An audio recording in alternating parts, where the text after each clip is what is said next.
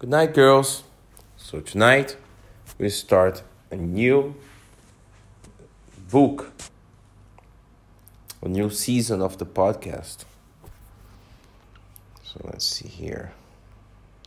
Alice through the looking glass is what is the name of our new book. Let's see what we have here.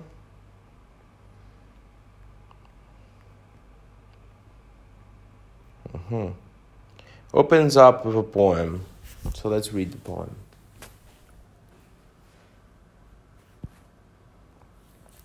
Child of the pure, unclouded brow and dreaming eyes of wonder, though time be fleet and I and thou are half a life asunder, thy loving smile will surely hail the love gift of a fairy tale.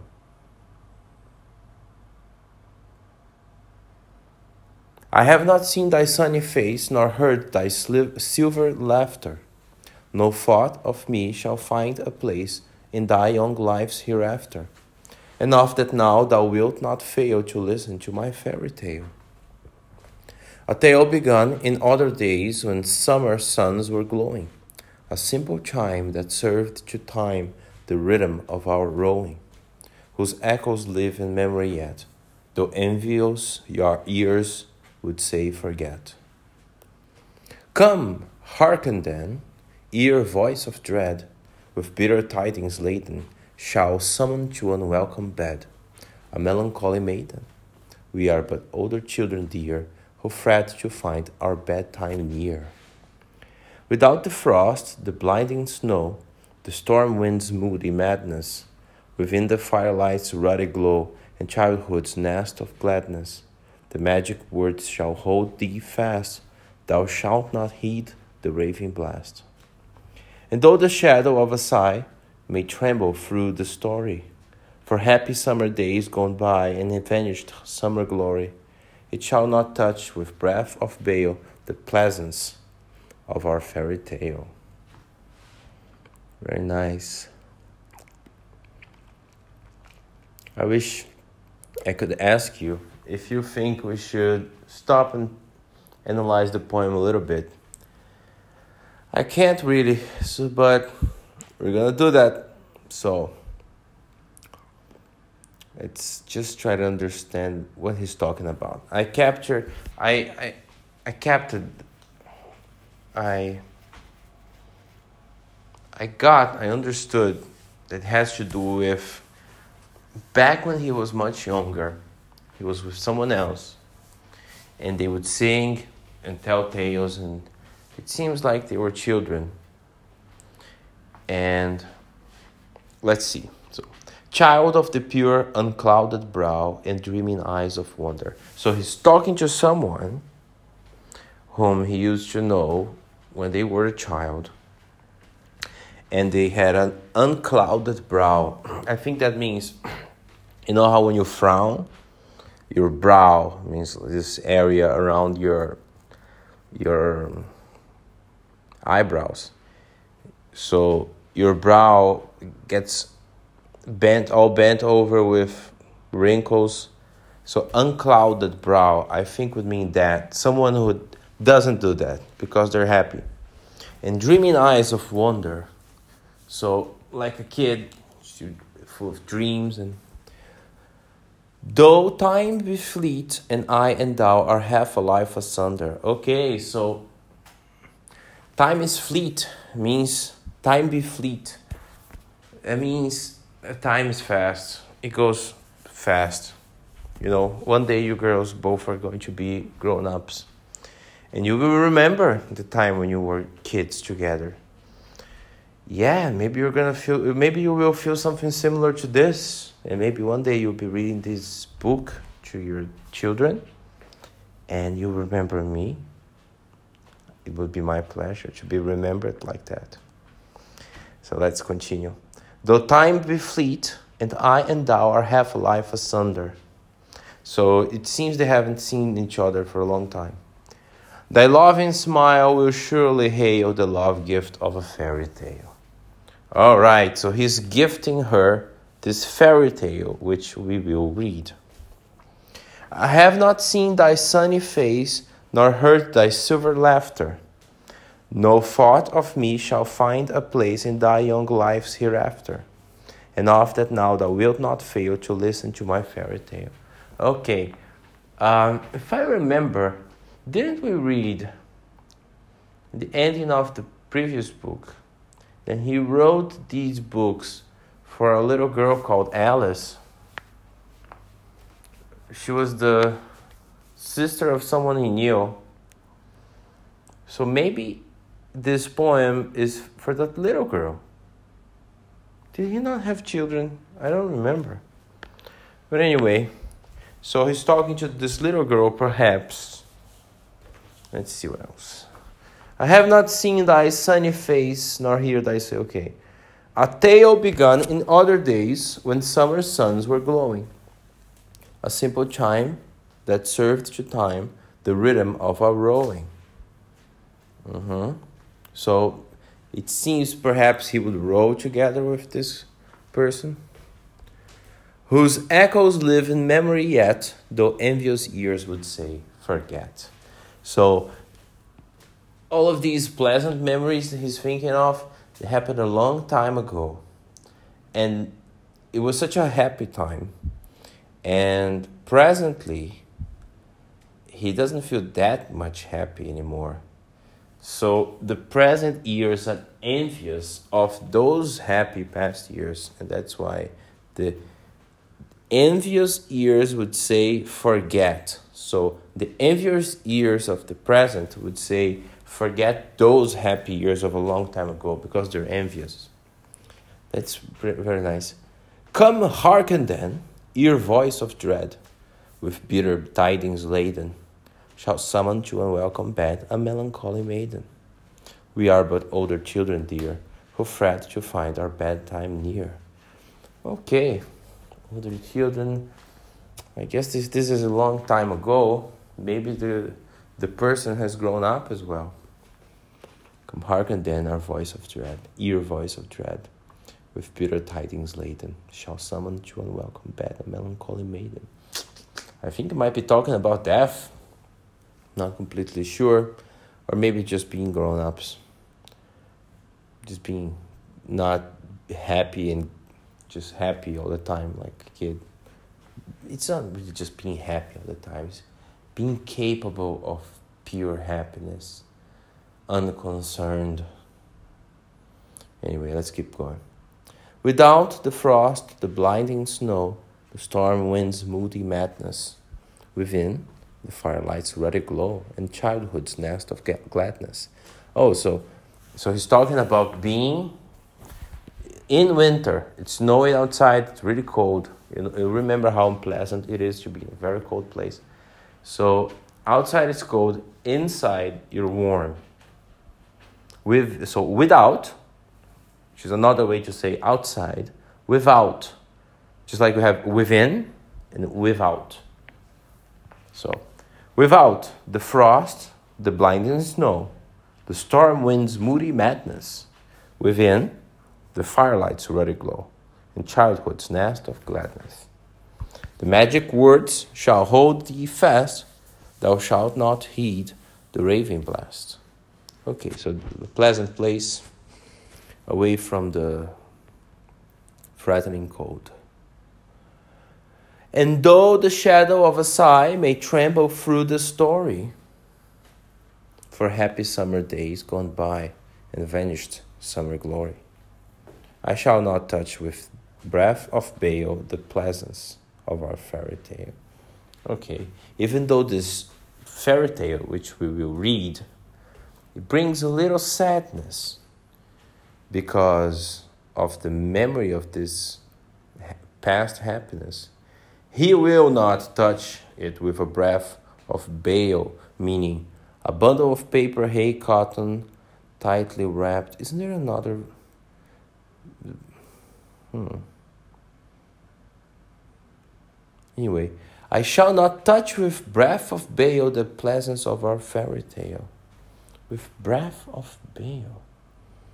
Not sure what that means, but I think he's saying that he won't let this tinge of happiness affect the story. The story has to be pure, concentrated happiness of that beautiful past. All right. I feel we're ready to start. Chapter 1 Looking Glass House. You remember I told you in the past recording that looking glass is an old way of say, saying mirror. So it's a mirror house, a house made of mirrors, mirrors, I suppose. I've never read this one. I had some sense of the previous one. I had a memory of how it ended in some parts, but this one, I have no knowledge of it. I don't even know what the looking the looking glasses do. So it's going to be uh, I'm gonna be experiencing it, just like you girls for, for the first time. So let's see how it goes. One thing was certain that the white kitten had had nothing to do with it. It was the black kitten's fault entirely. For the white kitten had been having its face washed by the old cat for the last quarter of an hour, and bearing it pretty well considering. So you see that it couldn't have had any hand in the mischief. Okay, so um, it's not quite clear what's happening, but something something bad or naughty happened, and there are two cats that could be involved, but the narrator is sure that it wasn't the white cat, it was the black cat. Let's see what happened. The way Dinah washed her children, remember Dinah is the name of Alice's cat. The way Dinah washed her children's faces was this First, oh, so Dinah, Alice's cat, had babies. She had babies now. The way Dinah washed her children's face was this. First, she held the poor thing down by its ear with one paw, and then with the other paw, paw, she rubbed its face all over the wrong way, beginning at the nose. And just now, as I said, she was hard at work on the white kitten, which was lying quite still and trying to purr, no doubt feeling that it was all meant for its good. But the black kitten had been vanished with earlier in the afternoon, had, had been vanished with earlier in the afternoon. And so, while Alice was sitting curled up in a corner of the great armchair, half talking to herself and half asleep. Oh, so you see, Alice is about to fall asleep again. Hmm. Alice was sitting curled up in a corner of the great armchair, half talking to herself and half asleep.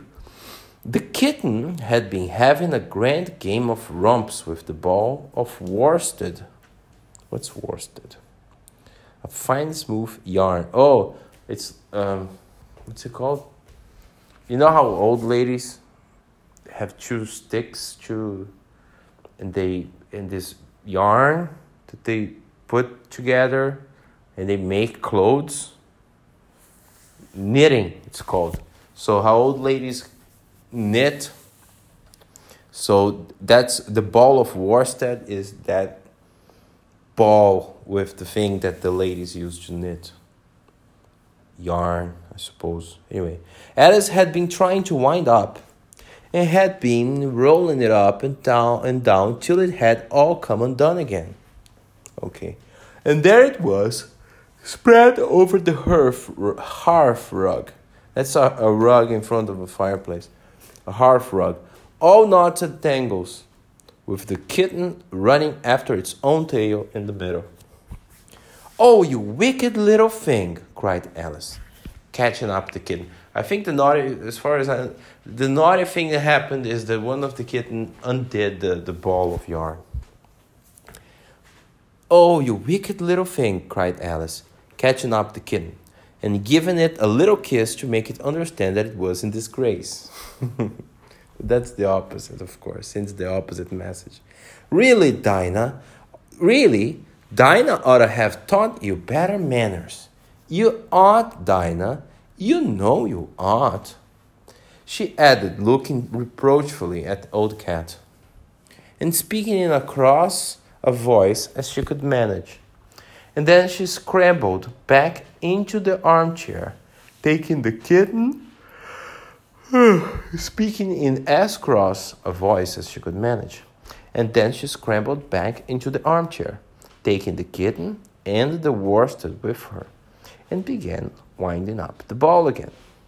But she didn't get on very fast, as she was talking all the time, sometimes to the kitten and sometimes to herself.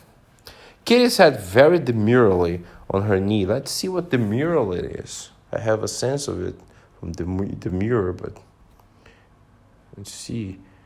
Uh, demure little wife who sits at home, reserved, modest, and shy. So, pretending to watch the progress of the winding. No, Kitty sat very demurely on her knee, pretending to watch the progress of the winding, and now and then putting out one paw and gently touching the ball, as if it would be glad to help if it might. Do you know what tomorrow is, Kitty? Alice began. You'd have guessed it if you'd been up in the window with me. Only Dinah was making you tidy, so you couldn't. I was watching the boys getting in sticks for the bonfire. And it wants plenty of sticks, Kitty. Only it got so cold and it snowed so they had to leave off. Never mind, Kitty. We'll go and see the bonfire tomorrow. Here, Alice wound two or three turns of the worsted round the kitten's neck just to see how it would look. This led to a scramble in which the ball rolled down upon the floor, and yards and yards of it got unwound again. Do you know, I was so angry, Kitty, Alice went on, as soon as they were comfortably settled again, when I saw all the mischief you had been doing. I was very nearly opening the window and putting you out into the snow, and you'd have deserved it, you little mischievous darling. What have you got to say for yourself? Now don't interrupt me, she went on, holding up one finger. I'm going to tell you all your faults. Number one, you squeaked twice while Dinah was washing your face this morning. Now you can't deny it, Kitty. I heard you. What's that you say? pretending that the kitten was speaking. Her paw went into your eye? Well, that's your fault you keep your eyes open. If you'd shut them tight up, it wouldn't have happened. Now, don't make any more excuses, but listen. Number two, pulled Snowdrop away by the tail, just as I had put down the saucer of milk before her. What, you were thirsty, were you? How do you know she wasn't thirsty too? Now for number three. You unwound every bit of the worsted while I wasn't looking. That's three faults, Kitty, and you've not been punished for any of them yet. You know I'm saving up all your punishment for Wednesday week. Suppose they had saved up all my punishments. She went on, talking more to herself than the kitten. What would they do at the end of a year? I should be sent to prison, I suppose, when the day came. Or let me see. Suppose each punishment was to be going without a dinner. Then, when the miserable day came, I should have to go without 50 dinners at once. Well, I shouldn't mind that much. I'd far rather go without them than eat them. Do you hear the snow against the window panes, Kitty? How nice and soft it sounds just as if someone was kissing the window all over outside. I wonder if the snow loves the trees and the fields, that it kisses them so gently. And then it covers them up snug, you know, with a white quilt, quilt. And perhaps it says, Go to sleep, darlings, till the summer comes again. And when they wake up in the summer, Kitty, they dress themselves all in green and dance about whenever the wind blows. Oh, that's very pretty, cried Alice, dropping the ball of worsted to clap her, hand, to clap her hands. And I do so wish it was true. I'm sure the woods look sleepy in the autumn when the leaves are getting brown. Kitty, can you play chess? Now don't smile, my dear. I am asking it seriously because when we were playing just now, you watched just as if you understood it. And when I said check, you purred. Well, it was a nice check, Kitty, and really I might have won if it hadn't been for that nasty knight that came wiggling down among my pieces. Kitty dear, let's pretend. And here I wish I could tell you half the things Alice used to say, beginning with her favorite phrase, let's pretend. She had had quite a long argument with her sister only the day before, all because, all because Alice had begun with, let's pretend we're kings and queens. And her sister, who liked being very exact, had argued that they couldn't because there were only two of them, and Alice had been reduced at last to say, Well, you can be one of them then, and I'll be all the rest. And once she had really frightened her old nurse by shouting suddenly in her ear, Nurse, do let's pretend that I'm a hungry hyena and you're a bone. But this is taking us away from Alice's speech to the kitten. Let's pretend that you're the Red Queen, Kitty. Do you know, I think if you sat up and folded your arms, you'd look exactly like her. Now do try. There's a dear. And Alice got the Red Queen off the table and set it up before the kitten as a model for it to imitate. However, the thing didn't succeed. Principally, Alice said, because the kitten wouldn't fold its arms properly. So, to punish it, she held it up to the looking glass, mm, a looking glass, that it might see how sulky it was. And if you're not good directly, she added, I'll put you through into looking glass house. How would you like that? Oh, so she's talking about the house that you see when you look into the mirror. It's like another reality. It's like there's someone else, and that someone else is living in a house looks like yours. So that's the house she's talking about. I'll put you through into looking glass house. How would you like that? Now, if you only attend Kitty and not talk so much, I'll tell you all my ideas about looking glass house. First, there's the room you can see through the glass. That's just the same as our drawing room, only the things go the other way. I can see all of it when I get upon a chair, all but the bit behind the fireplace. Oh, I do so wish I could see that bit. I want so much to know whether they have a fire in the winter. You never can tell, you know, unless our fire smokes, and then the smoke comes up in that room too. But that may be only pretense just to make it look as if they had a fire. Well, then, the books are something like our books, only the words go the wrong way. I know that because I've held up one of our books to the glass and then they hold up one in the other room. That's funny. How would you like to live in Looking Glass House, Kitty? I wonder if they give you milk in there. Perhaps Looking Glass milk isn't good to drink. But oh, Kitty, now we come to the passage. You can just see a little peep of the passage in Looking Glass House. If you leave the door of our drawing room wide open, and it's very like our passage as far as you can see, only you know it may be quite different on beyond.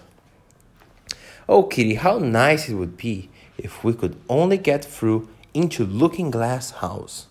I'm sure it's got all such beautiful things in it Let's pretend there's a way of getting through into it somehow, Kitty. Let's pretend the glass has got all soft like gauze so that we can get through. Why, it's turning into a sort of mist now. I declare, it will be easy enough to get through. She was up on the chimney piece while she said this, though she hardly knew how she had got there. Oh, I think she fell asleep. Maybe this is the moment when she falls asleep. She was up on the chimney piece while she said this, though she hardly knew how she had got there. And certainly the glass was beginning to melt away, just like a bright silvery mist. In another moment, Alice was through the glass and had jumped lightly down into the looking glass room. The very first thing she did was to look whether there was a fire in the fireplace, and she was quite pleased to find that there was a real one, blazing away as brightly as the one she had left behind. So I should be as warm here as I was in the old room, thought Alice. Warmer, in fact, because there will be no more here to scold me away from the fire. Oh, what fun it will be when they see me through the glass in here and can't get at me. That's an interesting thought. Then she began looking about and noticed that what could be seen from the old room was quite common and uninteresting, but that all the rest was as different as possible. For instance, the pictures on the wall next to the fire seemed to be all alive, and the very clock on the chimney piece you know, you can only see the back of it in the looking glass had got the face of a little old man and grinned at her. Hmm. They don't keep this room so tidy as the other, Alice thought to herself. As she noticed several of the chessmen down in the hearth among the cinders. But in another moment, with a little oh of surprise, she was down on her hands and knees watching them. The chessmen were walking about, two and two. Hmm. So in the previous book, there were playing cards, and now I have chess pieces. Here are the Red King and the Red Queen, Alice said in a whisper for fear of frightening them. And there are the White King and the White Queen, sitting on the edge of the shovel. Shovel. And here are two castles walking arm in arm. I don't think they can hear me, she went on, as she put her head closer down. And I'm nearly sure they can't see me. I feel somehow as if I were invisible. Here, something began squeaking on the table behind Alice. This is okay. Um, here, something began squeaking on the table behind Alice and made her turn her head just in time to see one of the white pawns roll over and begin kicking. She watched it with great curiosity to see what would happen next. It is the voice of my child, the White Queen cried out as she rushed past the king, so violently that she knocked him over among the cinders. My precious Lily, my imperial kitten. And she began scrambling wildly up the side of the fender. Imperial, imperial fiddlesticks, fiddlestick, said the king, rubbing his nose, which had been hurt by the fall. He had a right to be a little annoyed with the queen, for he was covered with ashes from head to foot. Alice was very anxious to be of use, and as the poor little Lily was nearly screaming herself into a fit, she hastily picked up the queen and set her on the table by the side of her noisy little daughter. The queen gasped and sat down. The rapid journey through the air had quite taken away her breath, and for a minute or two she could do nothing but hug the little Lily in silence. As soon as she had recovered her breath a little, she called out to the White King, who was sitting sulkily among the ashes. Mind the volcano! What volcano? said the king, looking up anxiously into the fire, as if he thought that was the most likely place to find one. Oh, I think what she thought it was a volcano, but it was Alice blew me up, panted the queen, who was still a little out of breath. Mind you come up the regular way. Don't get blown up. Alice watched the White King as he slowly struggled up from bar to bar, till at last she said, Why, you'll be hours and hours getting to the table at that rate. I'd far better help you, hadn't I? But the king took no notice of the question. it was quite clear that he could neither hear her nor see her. So it seems that Alice is invisible in this looking glass world. So,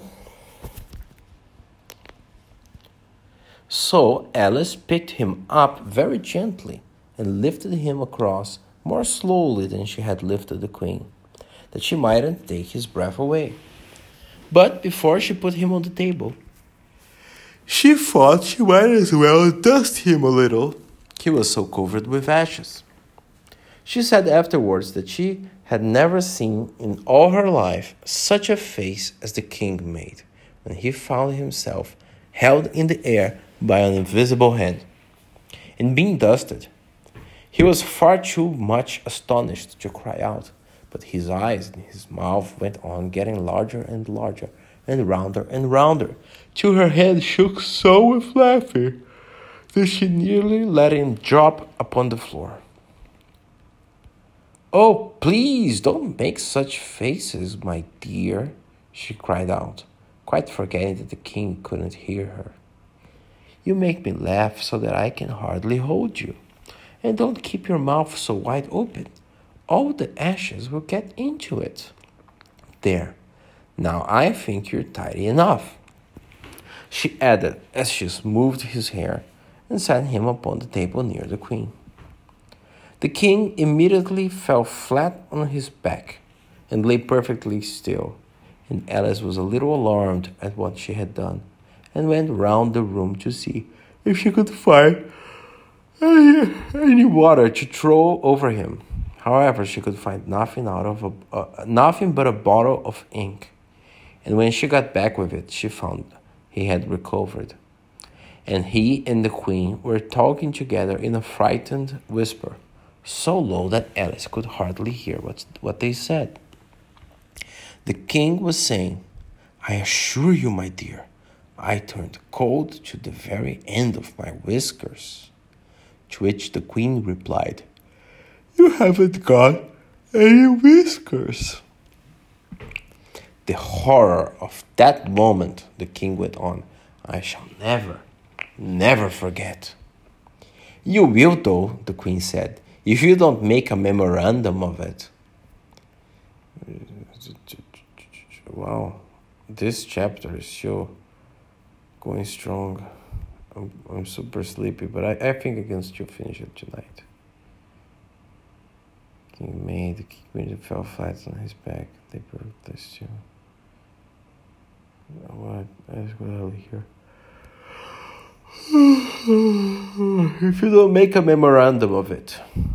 Alice looked on with great interest as the king took an enormous. Oh, girls, I'm super sleepy. I better go to sleep.